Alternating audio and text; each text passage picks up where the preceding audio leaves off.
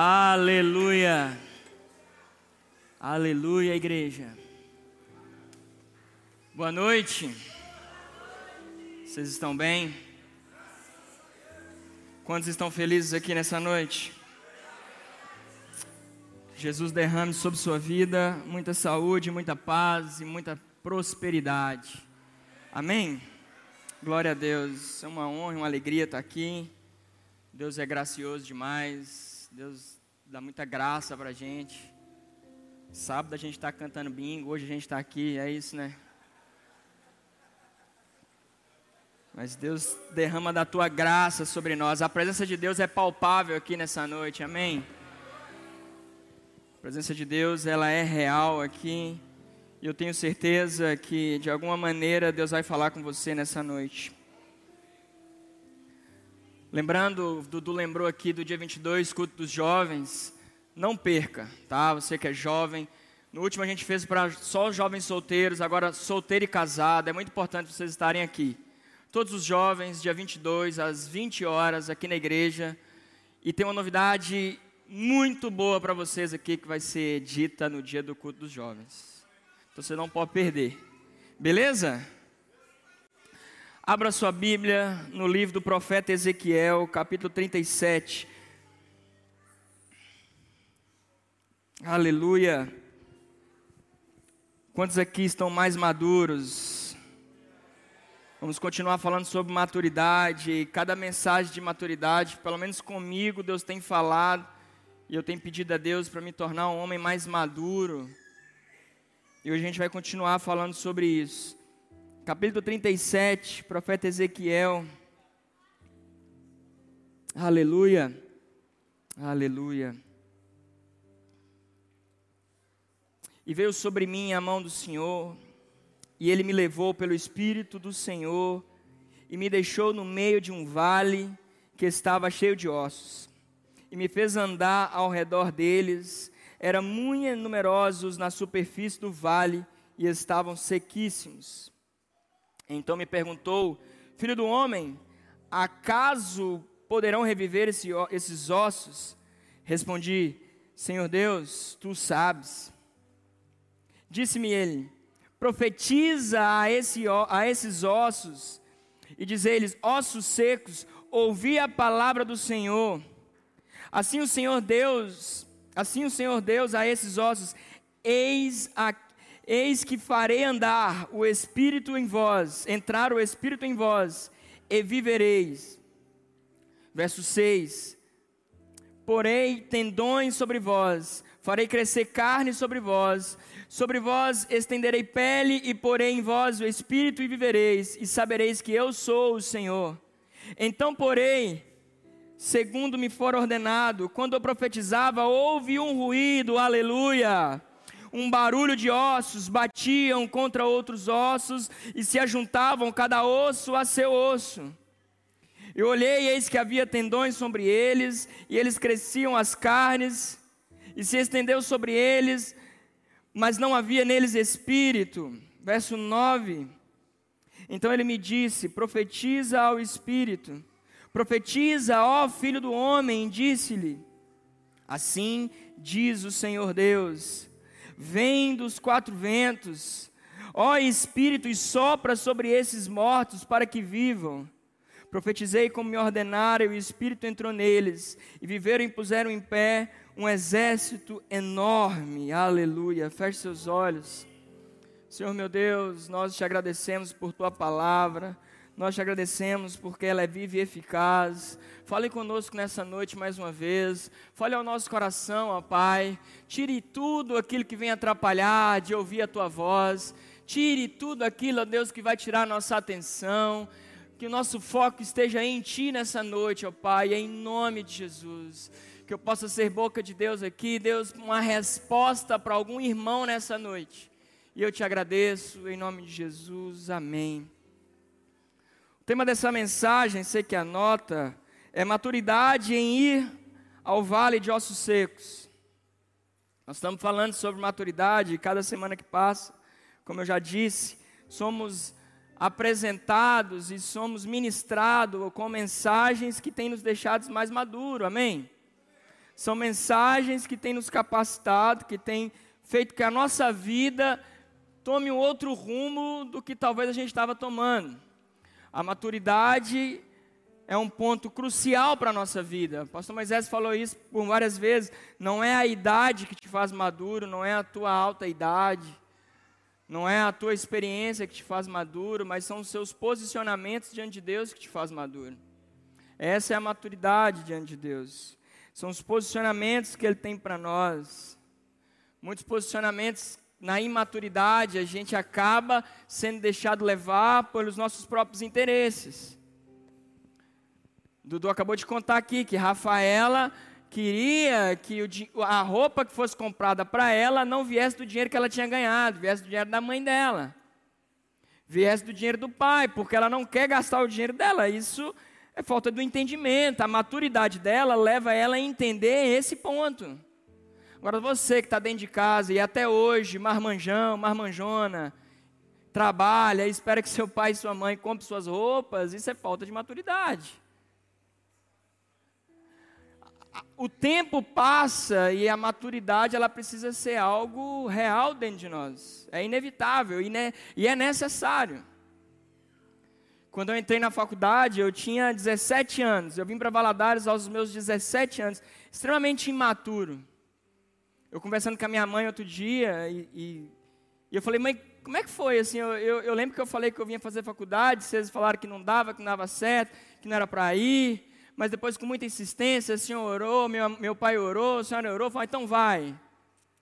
E graças a Deus que eu vim, amém? Com 17 anos, minha mãe falou assim: Eu acho que eu estava louca de deixar um menino de 17 anos sair de casa para uma cidade que ele nunca tinha ido, um lugar que não conhecia ninguém. E por falta de maturidade, muitas coisas na minha vida foram atrasadas. Muitas áreas na minha vida foram desperdiçadas. Eu estava pensando há um tempo atrás sobre isso e eu falei assim: aos meus 17 anos eu fazendo faculdade, e eu pensei assim: meu Deus, hoje, depois dos 30, eu falei assim: olha, se eu estivesse fazendo faculdade depois dos 30, eu, teria, eu estaria fazendo uma faculdade muito melhor do que eu fiz, por causa da minha cabeça, por causa da minha maturidade. Mas só é necessário eu pensar dessa forma hoje, porque eu vivi uma vida imatura lá atrás. Então essas coisas acontecem, talvez para a gente entender e dizer assim: poxa vida, eu perdi tempo, a minha imaturidade me levou a lugares que eu não queria ir, e hoje eu preciso buscar essa maturidade. Agora, se maturidade no reino, lá fora, na nossa vida, no cotidiano, ela é extremamente necessária, a maturidade no seu trabalho, você ser um funcionário maduro, é necessário você ser um funcionário maduro. Você ser um, um, um, alguém lá fora honesto, ter maturidade em cumprir com seus compromissos, é necessário lá fora ser uma pessoa madura. Hoje, se você não for uma pessoa extremamente madura no trânsito de Valadares, você arruma uma briga a cada esquina. Toda hora você arruma uma briga, toda hora você quer ultrapassar, toda hora tem alguém errado, toda hora. Se você não for maduro e dizer assim, peraí, não estou sozinho, existe uma lei, existe uma regra, eu preciso cumprir. Se não há maturidade lá fora, a gente se estrepa, a gente dá com, com, com, com a cara na parede. Agora, o que dirá então no reino de Deus se essa maturidade não for real? O que dirá então no reino de Deus se a maturidade que Ele espera de nós não for algo que nós precisamos viver? Amém? E o tempo passa e a maturidade não vem, e a gente muitas vezes entra em desespero, porque tal, a gente fala assim: poxa vida, já era para eu estar mais maduro. Poxa vida, já era para eu estar passando por problemas diferentes dos problemas que eu passei. Porque como o pastor Moisés sempre nos ensina que até os nossos problemas eles precisam mudar, mas a nossa imaturidade faz a gente pecar e ter sempre os mesmos problemas de 10, 15, 20 anos atrás. São os mesmos problemas, é as mesmas angústias, é as mesmas pressões, são as mesmas tristezas, são as mesmas feridas. O tempo passa, a vida está correndo, mas nós não evoluímos nem os nossos problemas, o que dirá a nossa maturidade espiritual diante de Deus. Então nós precisamos avançar e crescer e pensar, como dissemos aqui ontem, pensar nas coisas que vêm do alto, olhar para cima, olhar para Jesus, que é o autor e consumador da nossa fé, é o salvador da nossa vida. Então, maturidade é olhar para Ele, olhar para o foco que é Ele, e não importar com coisas pequenas ao nosso redor. Mas hoje é um dia da gente entender essa maturidade e ir a lugares que a gente não gostaria de ir, ir a lugar que a gente evita ir, mas são lugares que Deus faz as coisas acontecerem. São lugares onde o espírito profético se manifesta e nós vemos milagres da parte de Deus. Por algum motivo, nós estamos encerrando aqui hoje na verdade, essa mensagem era para ser pregada na semana passada, mas a gente acabou trocando. E aí eu, orando hoje, eu falei assim: Senhor, nós estamos encerrando um ciclo de casas de milagres, nós estamos encerrando um ciclo onde por sete semanas fomos às casas das pessoas, por sete semanas estivemos lá visitando, orando, clamando por milagre, orando por aquelas pessoas. Ontem tivemos celebrações de culto de colheita, muitos visitantes, pessoas novas na igreja, e hoje a gente agora já começa uma reta para que no dia 15 teremos um encontro com o amor de Deus e será um encontro abençoado, amém? Será o melhor encontro que essa igreja já viu. E não é por causa da gente, é porque Deus irá fazer algo novo nesse lugar. Então existe algo, um ciclo que se encerra agora, para que a gente possa continuar, mas a vida não para. Talvez muitos de nós estão tá dizendo assim: nossa, ainda bem que já passou as sete semanas, uma cobrança a menos para mim. Eu não estava aguentando mais meu líder perguntando se eu estava fazendo casa de milagre. E toda semana era uma desculpa dizendo que eu não estava fazendo. Porque a gente, no fluxo e na direção profética que Deus tem nos levado, muitas vezes a gente quer pegar outros rumos. Se a direção é fazer uma casa de milagres, se a direção é evangelizar, cuidar, invasão, se a direção é fazer o que for para ser feito, muitas vezes, quem não está vivendo um, o sobrenatural de Deus que tem derramado sobre essa casa, muitas vezes a gente quer fazer outras coisas no meio desse tempo. E talvez você está aqui hoje e está perguntando assim, mas já passou as sete semanas? Já teve o tempo de casa de milagre que eu não estava nem lembrando disso. Infelizmente isso é uma realidade. Infelizmente isso é real. E infelizmente acontece isso. Mas eu não estou aqui para chorar e nem para exaltar esses momentos. Eu estou aqui para agradecer a Deus porque muitas pessoas se levantaram para ir às ruas de Valadares e proclamar o nome de Jesus, para evangelizar, para falar do amor de Deus, para orar por milagres. Nós vimos milagres acontecer nessas sete semanas, irmãos. Hoje eu recebi uma mensagem antes de chegar aqui na igreja de um irmão que estava orando, precisando de, já estava com a cirurgia para tirar a pedra no rim. Já estava arrumando dinheiro para ver se arrancava a pedra, e era mais de 10 mil reais para fazer no particular. E quando eu encontrei com ele, quando ele teve crise de dores, eu falei assim, irmão, nós vamos orar nesse tempo, e você não vai precisar fazer essa cirurgia. Vamos orar? Começamos a orar nesse tempo. Hoje, vindo aqui para a igreja, eu falei com o Lorena, falei assim, ó, ele me mandou as fotos do ultrassom. O médico falou, não tem mais nada não precisa de cirurgia, não precisa de remédio, porque o Senhor Jesus já curou. Aleluia! Aleluia!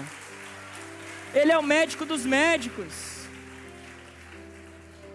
Ele é o médico dos médicos, é o que cura, é o que traz a restauração, é o que liberta. Mas se nós não estamos, se nosso coração não está na fenda da rocha, se nosso coração não está na brecha do que Deus tem para nos liberar, nós não vamos viver coisas assim, irmãos. Se nós estamos desfocados, se nós estamos perdidos e cada hora é uma coisa, nós não focamos naquilo que é essencial. Deus quer levantar pessoas aqui que vai atrás do que é essencial. Esse texto fala muito comigo. Ezequiel 37, o vale de ossos secos. Talvez você já ouviu pregações e mais pregações sobre esse texto. Eu já ouvi muitas vezes. Já li livros sobre. Inclusive, quando eu soube que ia, eu ia pregar sobre esse tema, eu, eu reli um, um trecho de um livro, e eu recomendo para você, que chama Porque Tarda o Pleno Avivamento, de Leonardo Ravenhill. Tem um, um capítulo específico sobre Vale de Ossos Secos. E eu estava relendo, e esse livro é muito bom.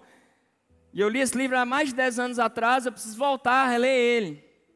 E quando eu estava lendo esse capítulo, eu falei, meu Deus, nós não somos crentes suficiente para quem certas coisas que o Senhor faz.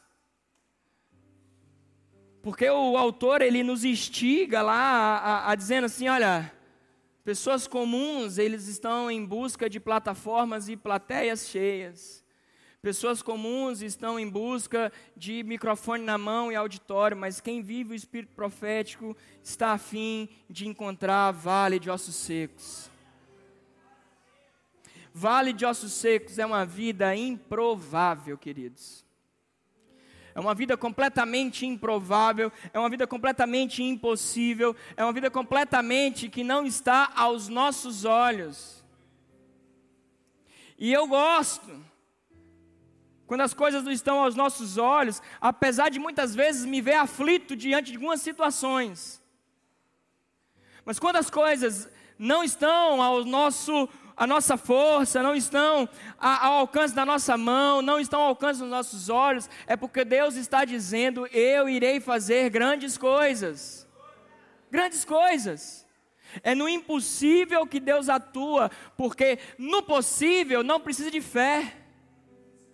Se é possível, não precisa de fé.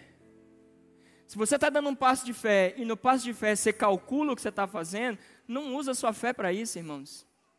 Não gaste sua fé para o possível. A fé é para aquilo que é impossível. E nós adoramos um Deus e servimos um Deus que é o Deus que age em meio ao impossível, à improbabilidade. Aquilo que o mundo está dizendo não tem jeito, não tem como. Mas Deus está dizendo, vai e faz. Deus está dizendo, pisa o pé, que o mar vai abrir. Pisa o pé, que o mar abre. Não fique com medo. Sabe, irmãos, eu tenho vivido coisas poderosas diante de Deus. eu acho que foi alguns cultos atrás que eu falei sobre a oferta, não me lembro qual, e eu falei de algumas coisas que Deus estava fazendo. E aí eu me lembrei, acabei não falando, e aí agora me lembrando, quando o pastor Moisés ministra no início do mês passado, sobre a oferta sobre nós aqui, e aí ele, um dos versículos e um dos temas que ele falou aqui foi sobre, olha, pisa o pé que Deus vai abrir o mar.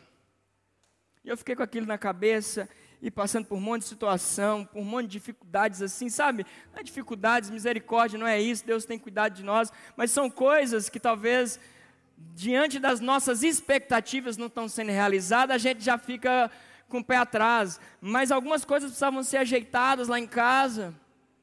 E eu falei, meu Deus, eu vou pôr o pé aonde, meu Deus?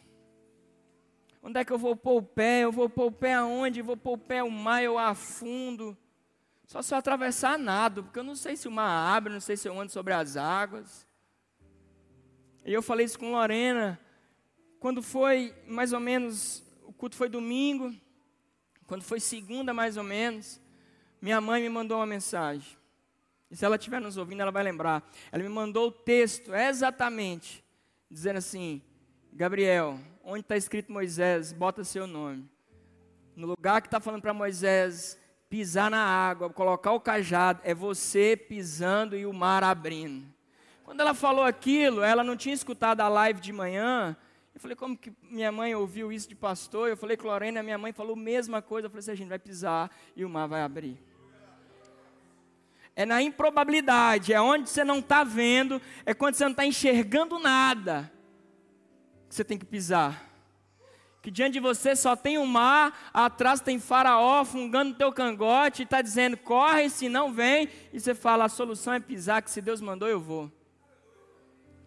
E aí, uma semana depois, eu precisava fazer algumas algumas questões, pagar as contas, a gente sempre, quando chega uma segunda-feira que precisa ajeitar as contas para o mês, ver a organização, aí eu, eu olho a planilha, a gente olha, tenho aprendido com o Felipe na, na base da planilha, nos cultos aqui das escolas de finanças, e aí a gente na planilha lá, no, tudo certinho, tudo, tudo certinho assim, né, obviamente, uns vermelhinhos aqui, outros vermelhinhos ali, e aí eu falei com a Lorena, falei assim, Deus vai ter que fazer um milagre nesse dia, porque não tem como, e aí eu fui orar, fui orar, fui orar, falei, Senhor, faz o teu milagre. E aí eu me lembrei que eu ainda não tinha colocado o pé no mar para o mar abrir. Não tinha feito minhas entregas ainda. E não é que Deus espera você fazer as entregas para Ele fazer o milagre. Deus não depende de sua oferta para fazer milagre na sua vida, não. Mas naquela hora eu falei, meu Deus, nem minha oferta eu fiz ainda, nem meu dízimo. Já peguei, graças a Deus, pelo Santo Pix. Já mandei logo. E continuei orando, continuei orando. Falei, Deus, aí voltei a trabalhar, mostrei Lorena, falei, amor, a situação nossa desse mês é essa, nós mais uma vez necessitamos de milagres, e se não for o milagre, não tem jeito. Irmãos, antes de vir para o culto, meu telefone toca, uma mensagem. Uma pessoa me manda uma mensagem. Manda seu Pix.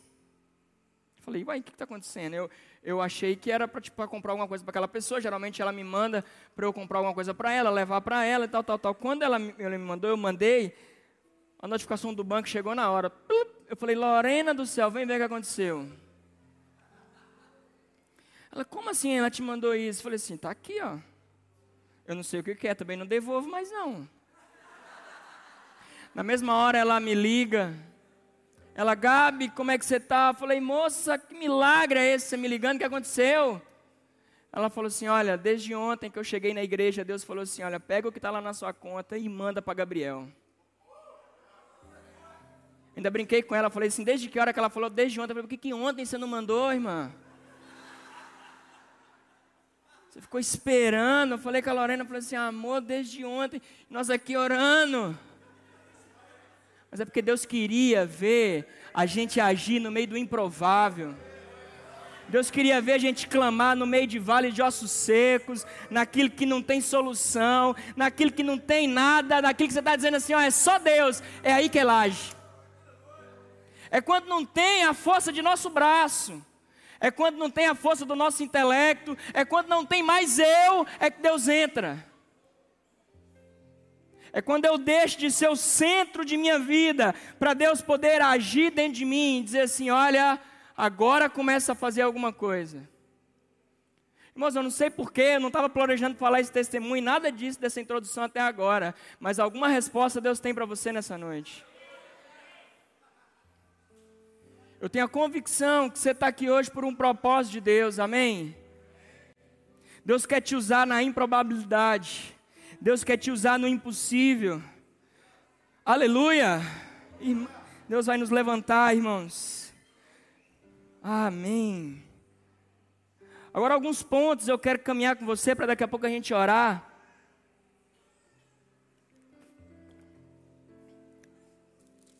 No verso 1 e 2, e veio sobre mim a mão do Senhor, e ele me levou pelo Espírito do Senhor, e me deixou no meio de um vale de ossos secos, e me fez andar ao redor deles.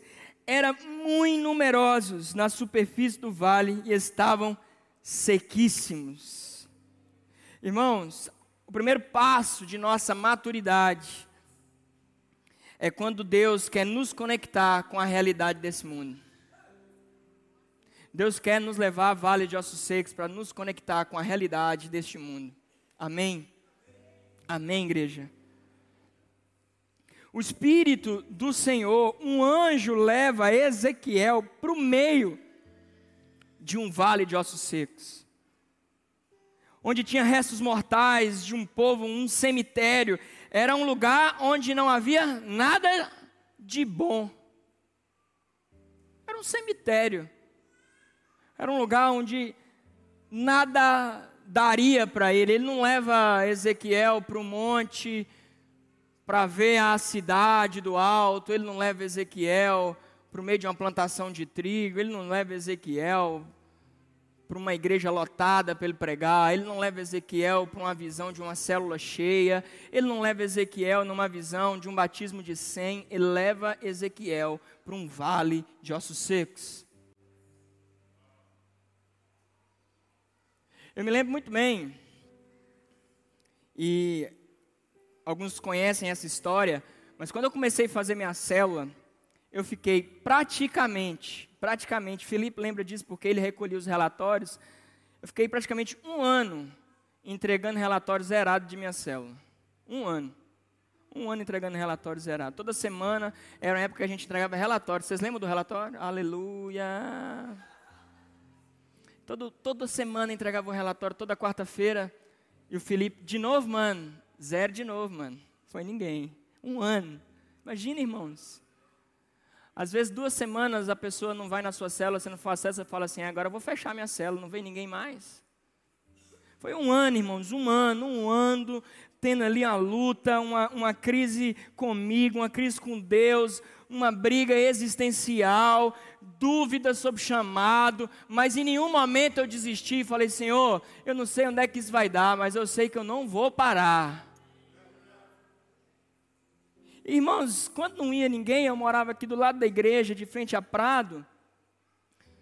Minha célula era no sábado, de, de mais ou menos umas sete horas, sete e meia começava a ver que não vinha ninguém, falei, meu Deus, aquelas pessoas que eu convidei, que eu chamei, que eu evangelizei, não vem ninguém. Irmãos, eu, eu pegava a minha Bíblia, que inclusive é essa aqui até hoje, eu pegava essa Bíblia, pegava o meu violão e eu descia lá para a praça da estação, sozinho. Eu falava, alguém precisa ouvir de Jesus aqui hoje. A palavra não vai voltar vazia. Sabe quando eu estava indo, irmãos? Para Vale de Ossos Secos. Você já viu como é que é a praça da estação? Não te dá retorno nenhum, não te traz benefício nenhum, não te traz nada de bom. Eu falava, Senhor, eu vou tocar meu violão no, no, no, no, meu aqui, que eu nem sei tocar direito, duas, três notinhas no máximo. Se meter uma pestana, já, já dou quase um AVC no dedo aqui, não vai. Falei, vou tocar de alguma maneira, porque eu preciso que a tua palavra chegue em alguém nessa noite. Eu não vou, não vai morrer aqui. Irmãos, eu fiquei fazendo isso durante muito tempo, até que Deus, por tua graça, levou a célula e cresceu a célula, amém por isso. Mas eu não me vanglorio de nada disso e nem fico entusiasmado com célula cheia, com crescimento, nada disso, porque eu sei de onde eu vim, eu sei o que eu passei, eu sei o que eu vivi, eu sei de onde eu fui forjado. E eu fui forjado em vale de ossos secos. Então, se tiver que minha célula acabar e eu começar uma do zero, Deus Deus vai fazer o que tiver de fazer. Eu estou aqui para servir Ele. Ah, hoje, se não vai ninguém na sua célula, você fala assim: graças a Deus, é bom que eu já descanse. Acho que foi até Deus que não mandou ninguém, ó, minha coluna, ô oh, Deus, obrigado.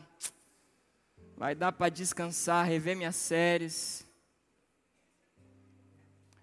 Sabe, a gente deixou de olhar para o Vale de Ossos Secos e só quer lugares onde já tem holofotes. Se a célula vai uma, duas pessoas, não tem foto mais. Se a célula, se o culto está vazio, não foi bom. Sabe, a gente parou de olhar para Vale de Ossos Secos e quer olhar só para lugares que nos colocam em, em evidência. Mas hoje é um dia da gente encontrar com a realidade do mundo, e a realidade do mundo é Vale de Ossos Secos. Hoje é um dia da gente dizer assim: olha, foram sete semanas clamando e eu não vou parar, eu vou continuar. Eu achei interessante, toda semana eu postava lá as mensagens das semanas de Casa de Milagres. E lá para a quarta, quinta semana, alguém me perguntou assim: me manda da segunda ou da terceira semana? Aí eu falei assim: mas, oh, mano, nós já estamos na quinta, que está perdido aí, né? Aquela coisa de não, você está doido? Estamos na quinta, o cara está me pedindo da segunda, terceira. E aí ele falou comigo assim: não, é porque eu quero salvar todas. Porque mesmo depois da casa de milagres, eu vou continuar fazendo como estilo de vida para a minha vida. Você está entendendo que não é um modelo, não é um projeto, não é uma campanha, mas é a vida do crente? Você está entendendo que você não tem que esperar um comando vindo daqui de cima para dizer, ide. Jesus já disse isso há muito tempo.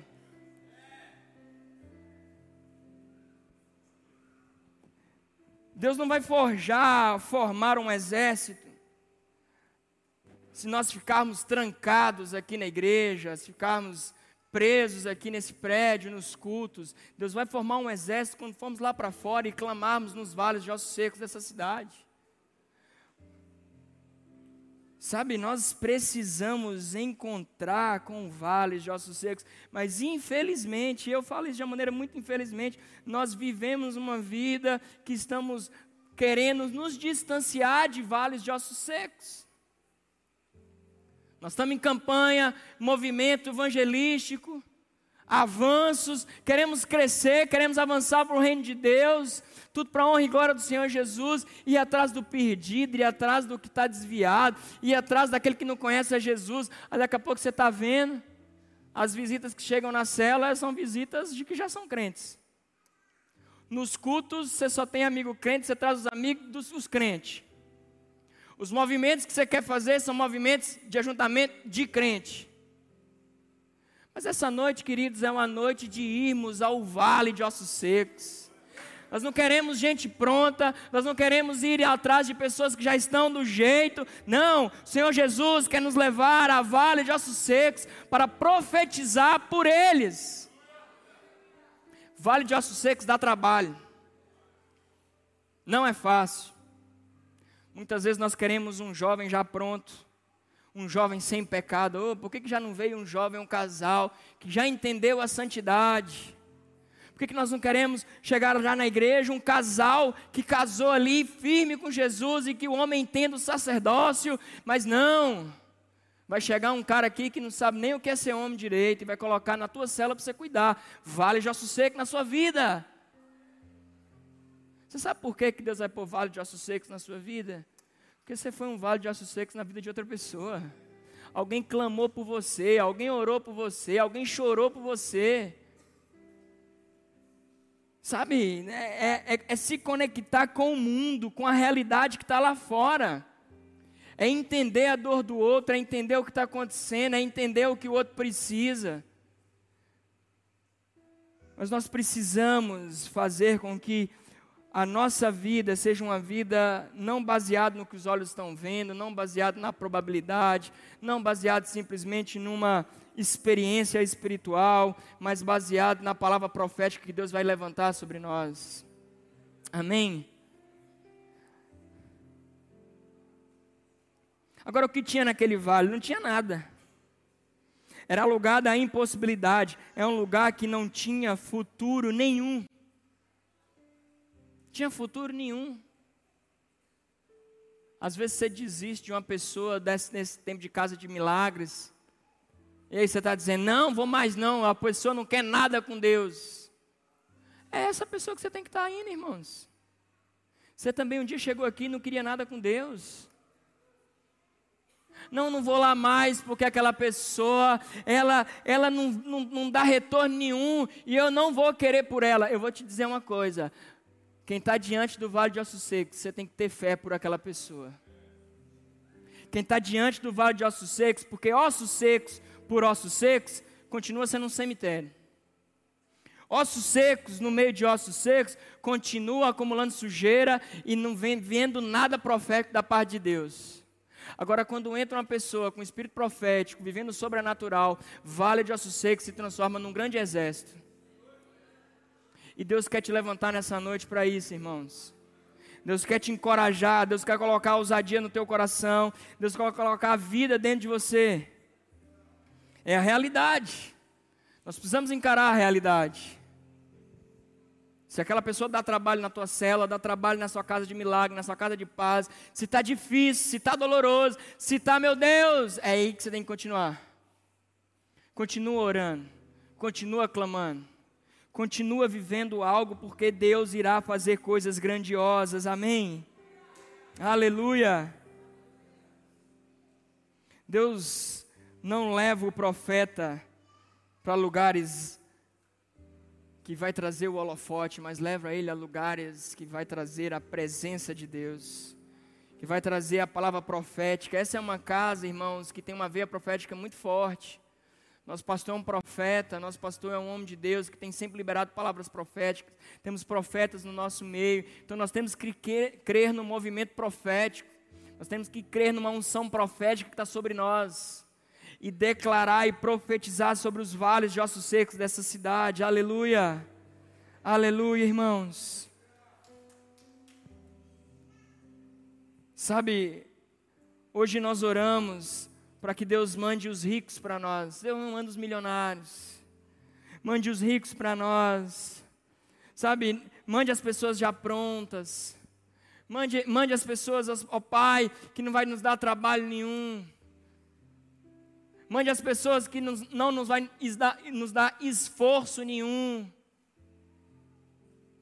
Mas o profeta, ele vai a lugares que ninguém quer ir. O profeta ele vai a lugares que ninguém pode mais ir, mas ele vai porque ele ouve a voz de Deus e é lá que o profético se manifesta. Talvez se fosse muitos de nós nos dias de hoje, a Deus nos levar num vale de ossos secos, a primeira coisa que a gente ia fazer é chamar todo mundo, gente, ó, Deus me levou no vale de ossos secos, vamos postar, vamos levantar um clamor, vamos levantar alguma coisa, porque alguma coisa Deus vai fazer. Mas Deus já falou com você, amado. Deus já falou com você, minha irmã. É com você que Ele quer fazer. É através de você que Ele quer te usar no seu trabalho, na sua faculdade, na sua família, no meio que você vive. É naquele vale de ossos secos que só você tem acesso. Que você vai clamar e muitas coisas irão acontecer. Mas hoje é um dia de clamarmos e ouvirmos a voz de Deus e dizer: olha, profetiza sobre o vale de ossos secos profetiza, profetiza. Quanto mais cheios do Espírito Santo, mais ele nos leva a vale de ossos secos. Quanto mais cheio você está do Espírito Santo, mais ele vai falar para você ir a vale de ossos secos. Quanto mais você busca, quanto mais você está sensível à voz dele, quanto mais você pode ouvir a voz dele, mais ele vai te levar a esses lugares. É necessário, irmãos, ouvirmos a voz de Deus e ficarmos assim: olha, vale de ossos secos tem que trazer uma indignação para dentro de nós. Vale de ossos secos tem que trazer uma indignação e dizer assim: ou esses ossos viram um exército, ou eu não saio daqui ou esses ossos viram um exército, ou eu não sou uma pessoa chamada, ou eu capo minha vida. Mas alguma coisa vai acontecer, porque quem me chamou foi Deus.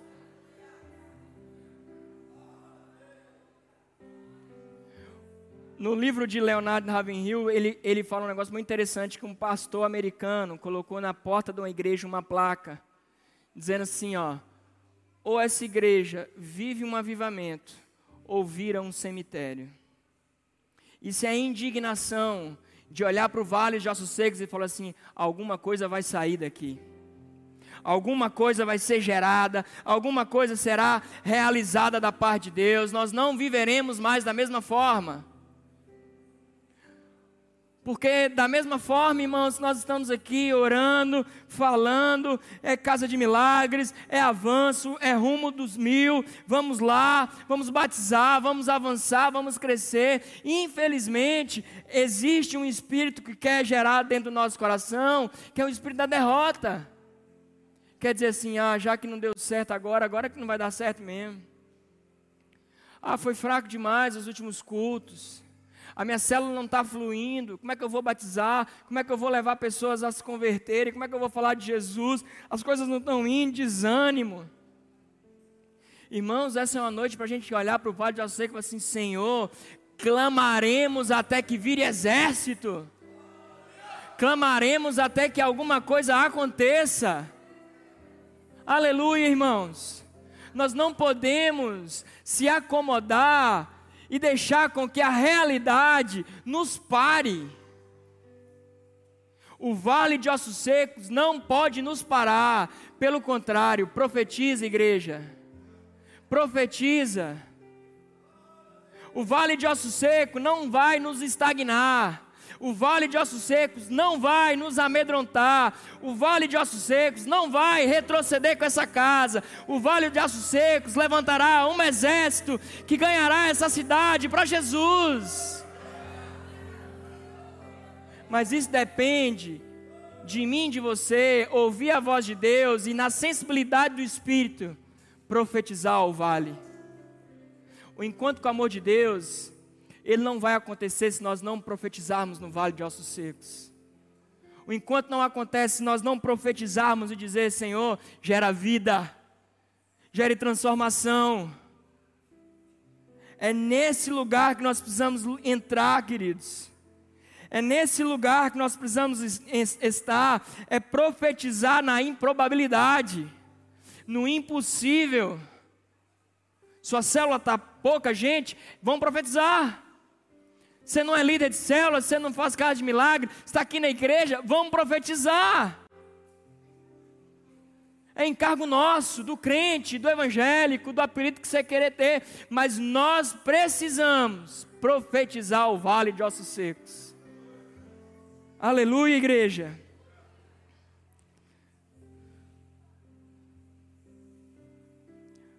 Verso 2 e 3 vai dizer assim, ó: Me fez andar ao redor deles.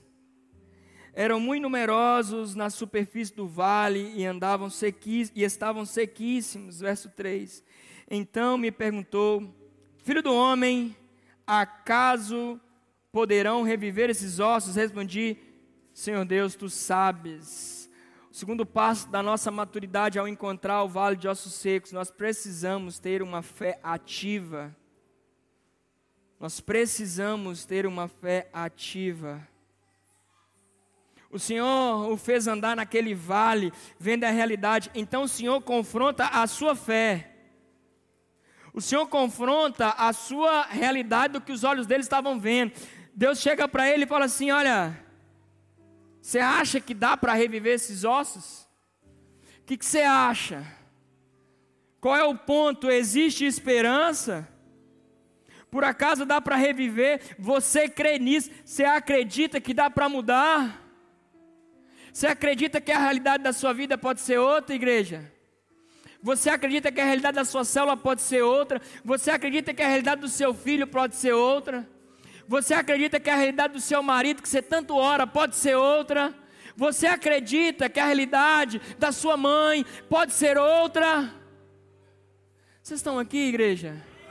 Vale de Ossos Secos está mais perto do que a gente imagina. Não é lá longe, é perto de nós. Senhor Deus confronta o profeta, dizendo: Acaso poderão reviver os ossos? Acaso essa, essa luta sua aí tem jeito? Acaso essa briga sua aí tem solução? Acaso esse seu problema aí tem alguma solução para ser dita? E o profeta, sabiamente, deu a resposta. Porque o maior inimigo do sobrenatural é o nosso achismo. O maior inimigo do sobrenatural é o que a gente acha é a nossa experiência. Em nome de Jesus, nós repreendemos toda experiência espiritual, no sentido de achar que já é alguém que já entende alguma coisa. Os nossos achismos impedem que o sobrenatural de Deus entra. Se fosse muitos de nós, Deus perguntando para o vale de ossos secos ali, aquela hora, a gente falaria: Ô oh, Senhor Deus, olha, eu vou falar a verdade para o Senhor, já está bem seco sei se dá para fazer nada não. Talvez se tivesse só leproso, né? Já tivemos cura de lepra aí, Deus. Agora, ossos secos, eu nunca vi falar de reviver ninguém com vale de ossos secos. Se fosse, sei lá, está doente, está enfermo. Se fosse, Senhor, ó Deus, ó, vou te dar uma dica. Se tivesse morto, mas tivesse pelo menos com o corpo ali, eu até ia ter fé para orar e ressuscitar. Agora, ossos secos, aí é demais. Esse diálogo é muitas vezes eu e você diante de Deus, diante das circunstâncias que Ele tem nos colocado. Senhor Jesus, isso aqui não dá. Senhor Jesus, sete semanas de casa de milagre é demais para mim. Senhor Jesus, rumo ao cem, que isso, meu Deus, que loucura, pastor Moisés está louco. É muito. Não, queridos, não é muito. É muito pouco para que ainda o que Deus vai fazer através de nós. É muito pouco para que ainda Deus vai derramar sobre nós. É muito pouco sobre o que ainda já foi profetizado e veremos o cumprimento da profecia. Ezequiel sabiamente respondeu: Tu sabes. Sabe, isso é a fé ativa. Alguém que sabe que se Deus perguntou, é que já deu, já deu a resposta para nós. É Deus perguntando, irmãos. Se Deus perguntou do impossível, é porque para Ele é possível. Se Deus já colocou uma situação que aos seus olhos é impossível de acontecer, é que para Ele já aconteceu. Se você passa hoje por uma situação que é completamente complicada, difícil, não está fácil, saiba que o Deus que a gente segue é um Deus eterno. E tudo isso aqui agora já passou para Ele. Ele já está lá na frente, irmãos. Essa circunstância de hoje não é nada para Deus. Diante de Deus isso não é nada. E é por isso que ele pergunta para o profeta: Você acha que dá? O que, que você acha que dá para acontecer com esses ossos? Dá para reviver? E o profeta: Senhor, tu sabes. O Senhor sabe que dá. O Senhor sabe que vai dar certo. Não é por minha causa, por meu, por meu dom profético, que eu sou profeta Ezequiel, porque eu sou isso, eu sou aquilo outro. É porque o Senhor é o Deus de todo poder. O Senhor é quem traz a vida. Deus colocou a fé de Ezequiel contra a parede, ele responde o óbvio. Muitas vezes a nossa fé só precisa de um passo óbvio que a gente responda à pergunta de Deus para nós. Ele não perguntou, ele não respondeu nada teológico. Ezequiel pode? Ezequiel, olha, Senhor, na probabilidade, segundo os anjos e arcanjos. Olha, se fosse muitos de nós, olha, Senhor, na aula do CCE, na aula do CTD, eu não lembro de nada disso, não. Nas RCEs, eu não lembro. Olha, a gente quer transformar a resposta que Deus espera de nós numa resposta extremamente eloquente extremamente robusta, cheia de coisas, simplesmente por conta que a gente não quer responder e fazer aquilo que Deus nos chamou para fazer. É isso. É, é, incrível isso, a gente vê muito isso em debate presidencial, enfim. O candidato faz a pergunta para o outro, pergunta simples. Fulano de tal, o que, você vai fazer com a saúde? Ele começa a responder uma coisa que não tem nada a ver, vocês já repararam? Isso não tem nada a ver. Se é uma pergunta que pisa no calo dele ou que fere alguma coisa de algo que ele já fez no passado, aí que ele enrola mais ainda para responder. E no final, os bestas somos nós que aplaudem esse tipo de gente. Eles enrolam para responder, para dar uma resposta que não tem nada a ver com a pergunta. Assim sou eu e você diante de Deus, quando Deus espera, de, espera algo de nós, para que nós possamos responder algo que vai gerar vida, quando nós não estamos afim, nós damos voltas. Damos voltas. Senhor, o Senhor não sabe minha situação. Senhor, como é que eu vou fazer casas de milagres, sendo que eu não tenho nem carro, nem moto? Tenho uma bicicletinha, não, dá, não tem força. Ô oh, irmãos, teve uma época que na primeira, na primeira época de casas de milagres, nós fazia casa de milagre para lá, né, Roberto? A gente fazia. Nossa Deus. A gente fazia lá no Altinópolis, era, Roberto? Saía, não tinha moto, não tinha nada, só de ônibus. Subia lá na caixa d'água do Altinópolis, que para mim era o lugar mais alto do Brasil. Olha, Pico de Bituruna perdeu para a caixa d'água do Altinópolis. Aí subia lá no Altinópolis, lá em cima, numa, num dia da semana. Acho que não era na terça, quarta tinha reunião aqui. Sexta-feira eu ia lá para o CIR, na, na célula lá no Isaac, ia lá, sem moto, sem bicicleta, sem nada. Aí depois no sábado tinha lá na ilha. A gente rodava sem moto, sem, andando. Se tivesse dinheiro para ônibus, ia, se não tinha, não ia, ia a pé. Quando Deus dava uma provisãozinha, era um mototáxi. Olha que glória, mototáxi. Hoje é vergonha o cara andar de mototáxi. Eu andando de Uber. Eu vou é de 99. Para ir para a cela tem que pagar o seu Uber, tem que fazer uma vaquinha para ver se você vai. Irmãos, a realidade é vale de ossos secos, é clamar onde não há vida. A realidade é essa. Deus espera uma resposta de nós que gera vida e não que gera mais um outro problema. Às vezes no casamento gera isso. Estou com a descarga lá com problema, né? Em nome de Jesus, nós vamos resolver aquele problema. Caixa acoplada, não mexa com esse negócio de caixa acoplada. Meu Deus, quem inventou esse negócio? Horrível. Nunca funciona 100%. Sempre tem um filetinho de água vazando. Você mexe, você vê vídeo no YouTube, você dá um de agora eu estou com o som do bombeiro hidráulico. E aí você nunca resolve. E aí, Lorena, amor, tá com um problema aqui, você viu lá. Aí eu, ao invés de ter resolvido o problema, eu chego assim, isso aí está pior que você imagina. Ela não está querendo saber se o problema está pior que imagina, quer saber se eu resolvi. Diante de Deus, fazemos a mesma coisa. Deus está perguntando, e aí, dá para esse vale aí reviver? A gente está falando, Senhor, você não sabe do problemão. Você não sabe do trabalho que vai dar. Jesus, eu estou difícil eu estar tá arrumando comida para mim. Imagina se esse povo levanta aí, quer tudo almoçar. Onde é que eu vou comer? Senhor Jesus, está difícil. A resposta que Deus espera de nós não é uma resposta de trazer um novo problema, é de trazer a solução para Ele resolver. É assim o tempo todo. Jesus está lá, pregou, a multidão, e todo mundo com fome. Jesus fala: que nós vamos arrumar para esse povo comer?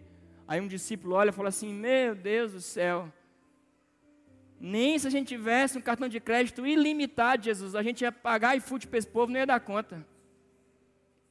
Traz um novo problema, sendo que Jesus quer a solução daquilo, e Jesus já sabia da solução.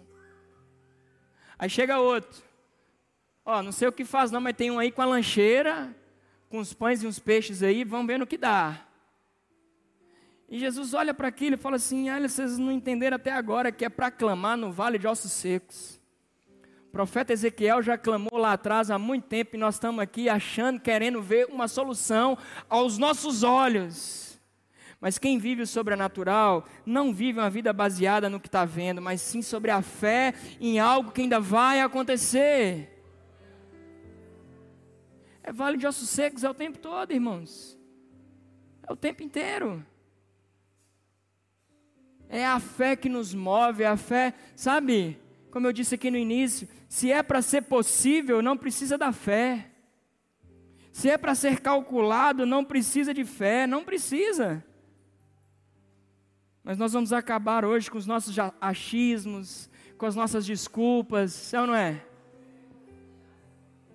Uma ministração de célula muito boa, minhas sinceras desculpas. É maravilhosa essa ministração.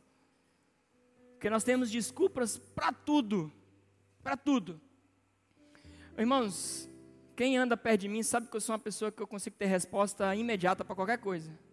E isso é um problema para mim. Porque muitas vezes isso acontece de forma que eu quero postergar, que eu quero não fazer, que eu quero não estou afim de entrar, não estou afim de ir. E as desculpas são plausíveis, verdadeiras. Isso é bom? De maneira nenhuma. Porque o que Deus espera de nós não são simplesmente respostas, mas sim respostas que trazem soluções. É isso que Deus espera de nós. E é por isso que hoje é uma noite de irmos ao encontro de Vale de Ossos Secos. Que a resposta que Deus espera de nós é clamarmos e profetizarmos ao vale. Aleluia! Hoje é um dia de nós deixarmos o nosso coitadismo de lado. Hoje é um dia da gente sair do campo da, da impossibilidade e falar assim: olha, viver e falar assim: Deus é impossível, nós iremos fazer, nós iremos avançar. Nós iremos, Senhor Jesus. Estamos aqui agora, mas nós ainda vamos avançar muito mais. Deus ainda tem muito para derramar sobre nós. É isso que nós cremos. É no vale de ossos secos que a gente crê pelo outro, tem fé pelo outro.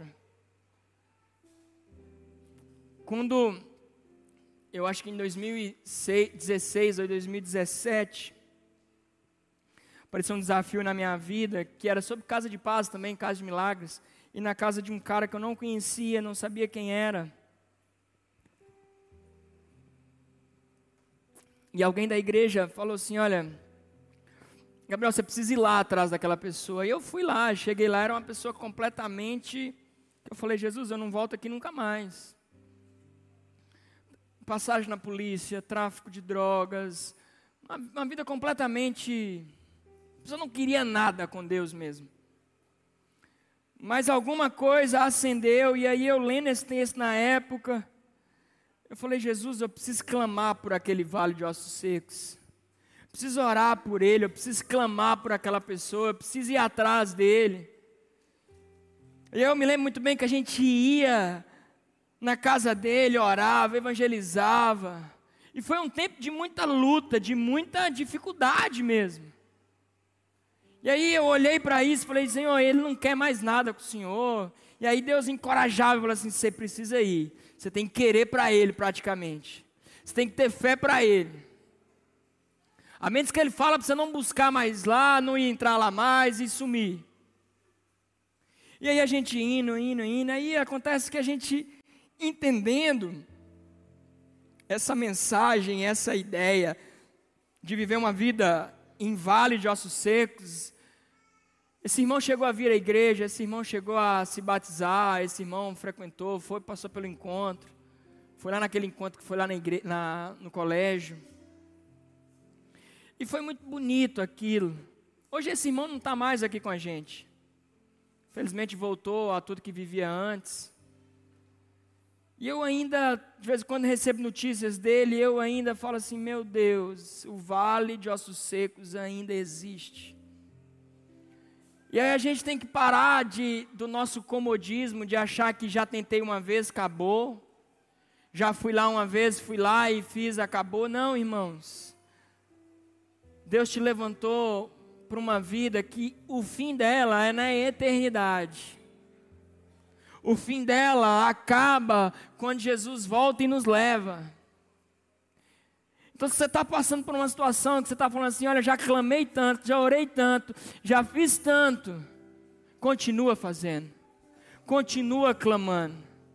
Porque aparentemente o que o texto da Bíblia nos revela é que ao profeta Ezequiel profetizar, ao mesmo tempo começa um processo daqueles ossos se juntando, o barulho dos ossos, as peles, os tendões. Talvez a visão que a gente tem é que de que o que vai acontecer conosco é da maneira imediata. Mas e se Deus quer dizer para você que você vai ter que ficar um, dois anos orando por um vale de ossos secos? Você começar a ouvir barulho de ossos se juntando, você vai desistir? E se Deus falar para você que você vai ter que agora ficar um mês inteiro, continuar, você fez sete semanas, continua agora até que os ossos comecem a se juntar. Você nem ouviu o barulho de osso ainda e já quer parar. Os ossos nem começaram a se juntar, os ossos nem começaram a estar próximo um do outro, os ossos nem começaram a fazer ruído, barulho, e você já quer desistir. Escuta os ossos, os barulhos dos ossos primeiro. Veja os tendões crescerem, veja as peles crescerem. Às vezes a gente acha que o fato de juntou o osso já está pronto. Não, já escutei barulho de ossos se juntando lá na minha célula. Gabriel, você tem que ver. O menino perdido já está indo lá na célula, já tem três células que ele não falta. Isso aí, meu irmão, é só barulho de osso. Está no início ainda. Aí você quer pegar barulho de osso e fala assim: está pronto, Senhor. É um esqueleto andando aqui, meu irmão, que não tem vida nenhuma. Ah, mas já juntou pele, Gabriel. Já tem pele, já tem tendões. Já já tá assim, já já parece até gente. Irmãos, continua morto do mesmo jeito. É um processo. A caminhada do discipulado na vida com Jesus, na vida do um a um, na vida de estar ali evangelizando, discipulando, consolidando, é um processo, não é uma semana, não é um ciclo de uma escola. Ah, chegou no reencontro, acabou, encontro de santidade, acabou, encontro de. Não, irmãos, é uma vida inteira. Eu e você precisamos de uma vida inteira, de alguém nos discipulando. Eu preciso, você precisa.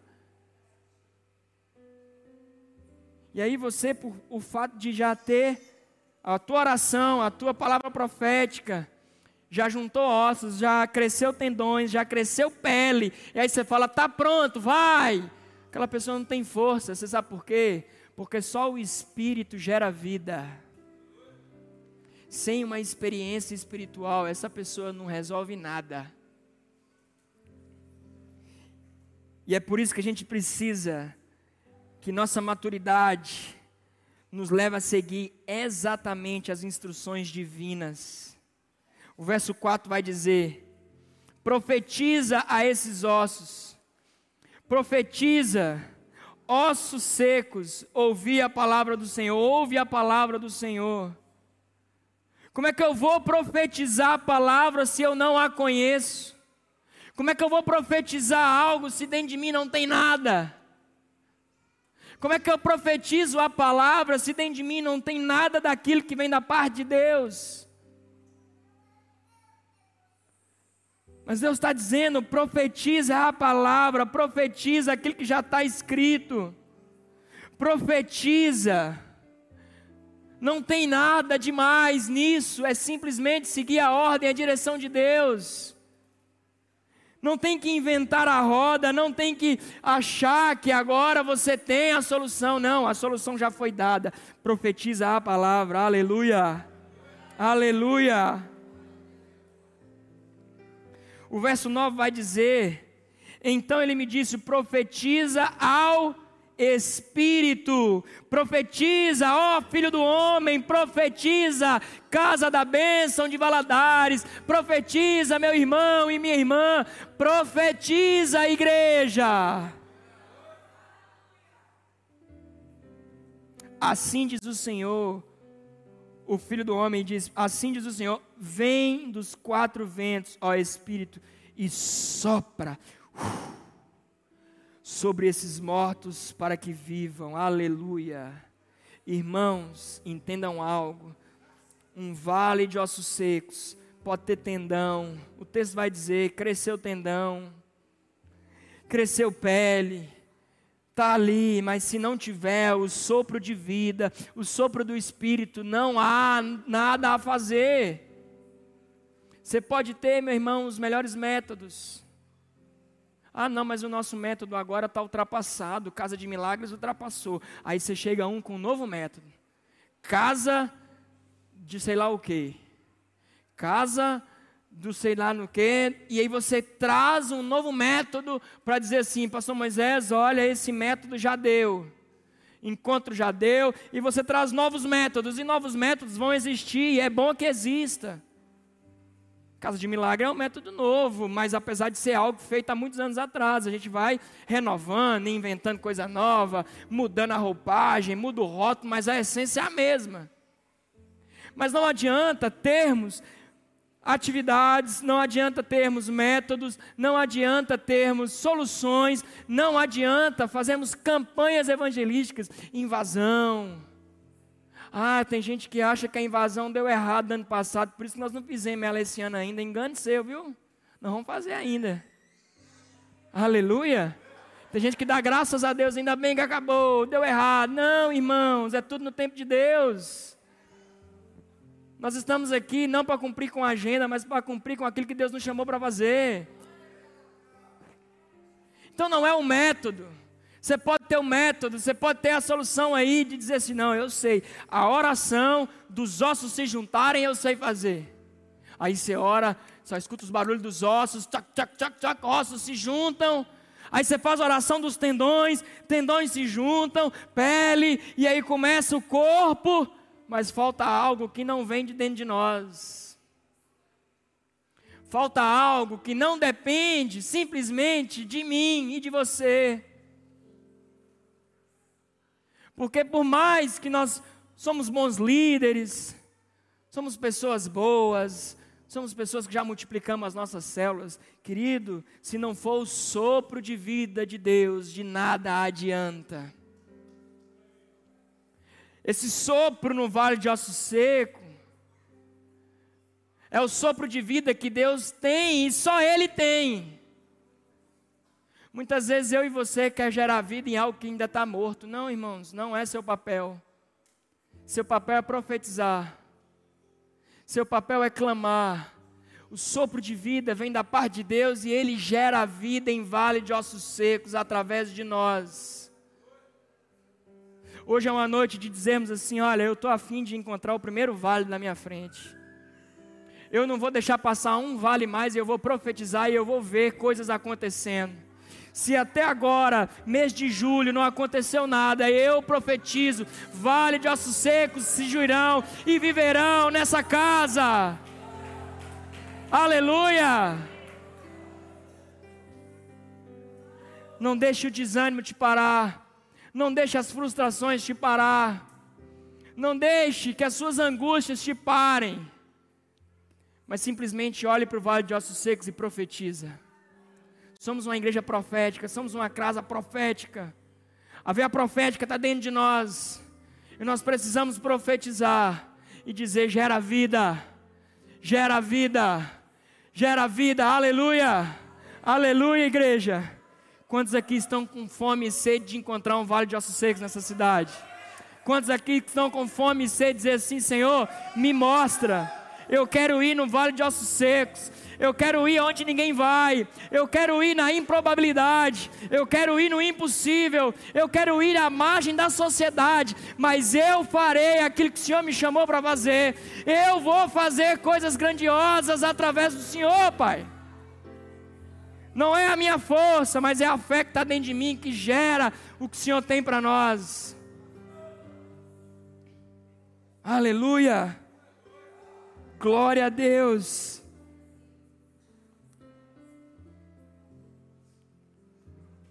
Senhor Jesus quer nessa noite trazer a nossa vida a um nível de maturidade, de encontrar esses vales de ossos secos e não recuar. De encontrar desafios na nossa vida e não recuar, mas simplesmente dizer assim: Eis-me aqui, Senhor. Eu estou aqui para ser usado. Eu estou aqui para ser uma pessoa que simplesmente ouve a tua voz e cumpre com o teu propósito.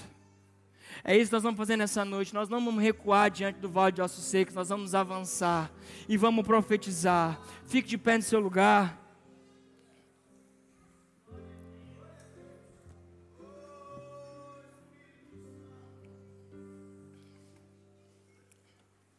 Aleluia. O Espírito Santo quer nos levar a um vale de ossos secos essa noite.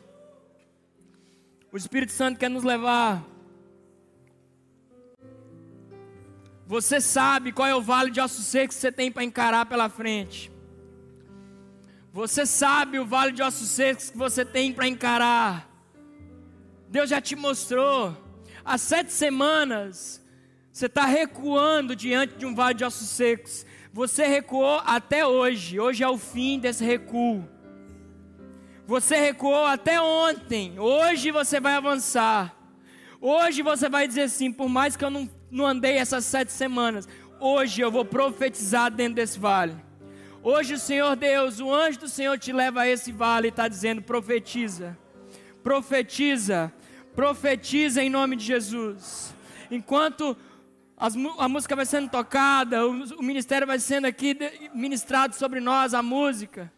Eu quero te convidar a sair do seu lugar, num ato de fé, você vai dizendo assim: Senhor Deus, eis-me aqui, me mostre o vale de ossos secos. Eu quero viver essa vida de vale de ossos secos, profetizar o avanço da sua célula, o avanço da igreja, o avanço de tudo isso.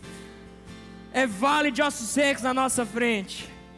Eu já estou aqui, eu já estou vivendo isso e pedindo ao Senhor, Deus, me mostra mais vales, me mostra mais, encoraja a minha vida, tire o medo de dentro de mim, Senhor, tire o medo. Tire o medo. Sabe, me faça viver algo grande diante do Senhor. É rumo ao cem, é rumo ao cem. É rumo aos mil, é rumo aos mil. Mas eu não irei recuar. Eu irei viver coisas grandiosas diante de Deus. Essa casa, em nome de Jesus, nenhuma profecia ficará para trás, nenhuma profecia ficará retida, e nós veremos o cumprimento das profecias. Em nome de Jesus. Oh Deus, nos mostre os vales. Espírito Santo.